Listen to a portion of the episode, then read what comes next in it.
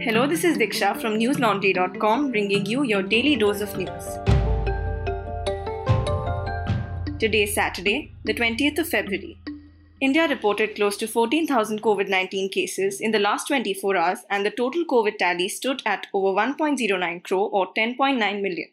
101 deaths linked to the virus were reported in the same period, while the death toll crossed 1,56,000. Under the vaccination drive in the country, more than 1.07 crore health and frontline workers have received the vaccine so far. Pharmaceutical company Dr. Reddy's Laboratories Limited yesterday announced that it has sought emergency use authorization for the Russian Sputnik 5 vaccine. If approved by the Drugs Controller General of India, it will be the third vaccine to get emergency use approval in the country.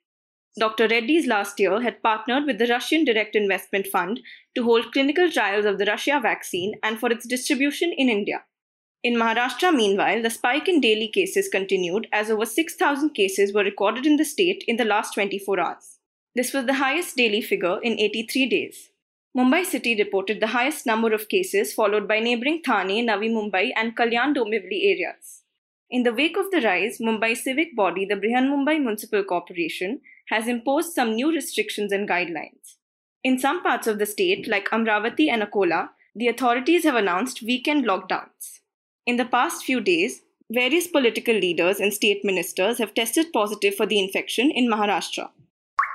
The disengagement between Indian and Chinese troops on the north and south banks of Pangong Tso Lake in Ladakh concluded in the last 48 hours. The 10th round of commander level talks between India and the neighboring country were held this morning in Moldo on the Chinese side. Today's talks were expected to discuss pulling back respective troops from other friction areas like Gogra and Hot Springs. The talks between Indian and Chinese military had begun in June last year following clashes between soldiers in Ladakh's Galwan Valley. However, a breakthrough could only be sealed earlier this month after Union Defence Minister Rajnath Singh informed the parliament that the two countries would remove deployments on the Pangong Tso Lake in a phased manner. Meanwhile, eight months after the Sino Indian skirmish at the Galwan Valley, the Chinese military admitted yesterday that four of its personnel, including a battalion commander, died in the clashes. It also said that another officer of the rank of a colonel was seriously injured in the skirmish. This is the first time China acknowledged that it had suffered casualties in the June 2020 clashes in Galwan Valley, where 20 Indian Army personnel, including a colonel, lost their lives. The Chinese People's Liberation Army, however, made no mention of the number of personnel injured in the clashes. Swedish climate activist Greta Thunberg yesterday voiced support for the 21 year old environment advocate Disha Ravi, who has been arrested by the Delhi police in connection with a toolkit document related to the farmer protests. Thunberg tweeted, and I quote, Freedom of speech and the right to peaceful protest and assembly are non negotiable human rights. These must be a fundamental part of any democracy. Hashtag stand with Disha Ravi. Unquote. Thunberg had tagged a post by the Fridays for Future campaign, which Disha is associated with. Fridays for Future is the Indian chapter of the global movement that Thunberg began in 2018. Disha was arrested earlier this month from her Bengaluru home for editing and sharing a toolkit tweeted by Thunberg to mobilize support for the farmer protests. The Delhi police have alleged that the toolkit is evidence of a foreign conspiracy involving pro Khalistan groups to tarnish India's image and cause violence in the country. Disha was spent to three day judicial custody by a Delhi court yesterday. She was produced by the Delhi police in front of Additional Chief Metropolitan Magistrate Akash Jain as her five day police custody ended yesterday. Disha, meanwhile, had moved the Delhi High Court seeking to restrain TV news channels such as India Today, News 18, and Times Now for publishing any alleged private chats between her and third parties. While hearing her petition yesterday, the court said, and I quote, Print and electronic media play a very important role in ensuring that there is no sensationalism and that they adhere to responsible journalism. Unquote. It added that the recent media coverage in the context of Disha Ravi's arrest, quote unquote, definitely shows sensationalism. Justice Pratibha Singh, while hearing the petition, observed that leaked investigation material ought not to be disseminated so as to prejudice the investigation. Giving the news channels named in the plea a week to file their replies, she directed them to ensure that any news aired by them is from verified sources, though the sources need not be revealed.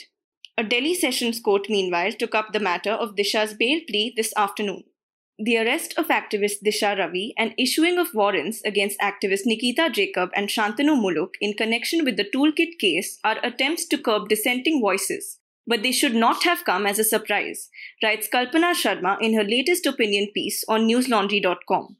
It is titled, Why Disha Ravi's Arrest Should Worry Independent Media Platforms. She writes that in his recent parliament address, Prime Minister Narendra Modi denounced Andolan Jeevis who spent their time protesting and agitating. Given the statement by the Prime Minister, it is not surprising that the Delhi police went ahead with their far fetched conspiracy theory. In the course of the recent weeks, while the mainstream media chose to engage in what the Delhi High Court called sensationalist coverage, independent media platforms were striving to bring factual and in depth reports. Moreover, one such independent media platform, NewsClick, was raided by the Enforcement Directorate for over 100 hours. At a time like this, independent media houses need the support of their viewers, readers, and listeners more than ever before. We at News Laundry run solely on the support of our subscribers. We don't take ads from the government or corporations so that we are free to pursue stories that matter without any agenda or vested interest dictating our coverage. So if you aren't a subscriber already, now is the perfect time to support us by hitting that subscribe button on the top right corner of newslaundry.com. Subscriptions start at just 300 rupees per month. Pay to keep news free. A West Bengal court yesterday issued summons to Union Home Minister Amit Shah in connection with a defamation case filed against him by Trinamool Congress MP Abhishek Banerjee. The court asked Shah to appear before it either personally or through a lawyer at 10 am on February 22nd. Abhishek Banerjee's lawyer Sanjay Basu claimed that Shah had made defamatory remarks against the Trinamool MP in August 2018 at a rally in Kolkata. In response to the summons, BJP spokesperson Shamik Bhattacharya said, and I quote, Our legal team will decide if Amit Shah will appear in front of the court. We will give answers in legal terms as well. Unquote.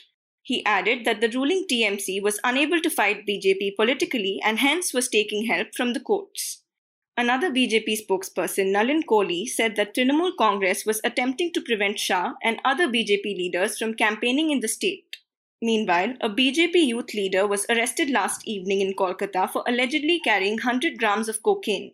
Pamela Goswami, General Secretary of the BJP Yuva Morcha, was arrested for possession of cocaine worth a few lakhs. The narcotic substance was found in her purse and under the seat of the car she was in.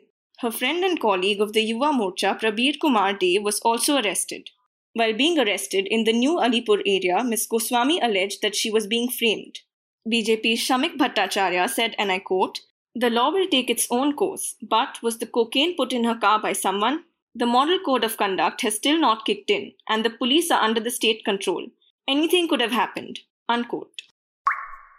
The Uttar Pradesh police yesterday took into custody two people, including a minor, in connection with the deaths of two Dalit girls in Unnao district. The two accused were held on the day when the girls were cremated amid heavy security deployment. The incident took place in Babuhara village under Asoha police station in Unnao district on Wednesday.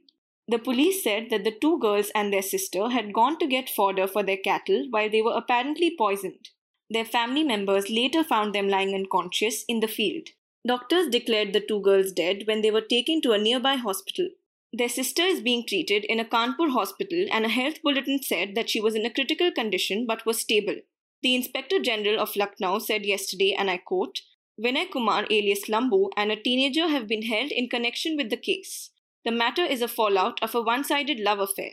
The accused gave some pesticide with water to the three girls. Unquote. The deaths of the Dalit sisters in Unnao have been clouded in multiple versions of what actually transpired. Akanksha Kumar, Jitendra Mishra Azad, and Anurag Singh spoke to the family members of the girls, examined medical records, and pieced together the police's version to get a sense of what happened. You can read their report on newslaundry.com. It is titled Poisoned or Tied Up Questions Hang Over the Death of Dalit Sisters in Unnao. Now for some international updates. Globally, COVID 19 has infected more than 110.7 million people so far, while over 2.4 million people have succumbed to it. Global recoveries from the virus, meanwhile, surged to 62.3 million. Russia today approved a third COVID vaccine for domestic use. Prime Minister Mikhail announced the approval of the vaccine despite large scale clinical trials of the vaccine not having begun. The vaccine is labeled Covivac. Russia has already approved two COVID vaccines, including the Sputnik 5 shot. Both of these vaccines were also approved before large scale clinical trials had started. New Zealand today officially rolled out the Pfizer BioNTech COVID vaccine, while Australia locked plans to begin vaccinations on Monday. Yesterday, a small group of medical professionals were given the vaccine in Auckland ahead of the wider rollout. Border staff and isolation and quarantine personnel in the country would get the vaccines on a priority basis. Severe flooding in several areas of the Indonesian capital Jakarta forced more than a thousand people to leave their homes today. The country's meteorology agency warned that conditions were set to continue through the next week. More than 1,300 residents were evacuated from the southern and eastern areas of the city, which is home to 10 million people. This came after the floodwaters reached 1.8 meters high in some areas.